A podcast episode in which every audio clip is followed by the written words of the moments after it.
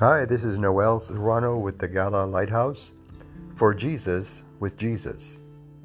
Though he was a son, yet he learned obedience by the things which he suffered.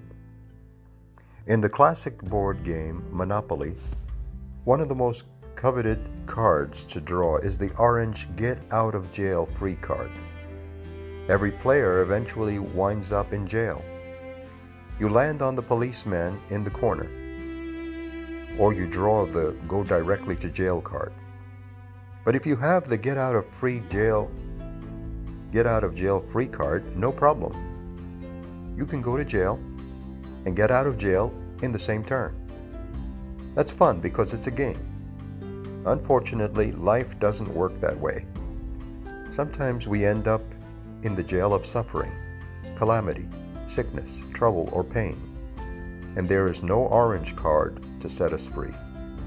New Christians sometimes think following Jesus means no more troubles.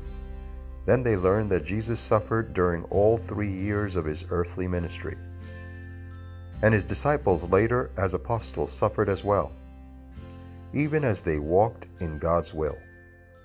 Here's what we must remember. Suffering for Jesus is to suffer with Jesus. He promised to be with us until the end, Matthew 28:20, never leaving or forsaking us, Hebrews 13:5. Following Jesus, whether through blessings or burdens, has the same result. Being conformed to his image, Romans 8:28-29. This is Noel Serrano with the Gala Lighthouse. The following has been a presentation of the Gala Foundation.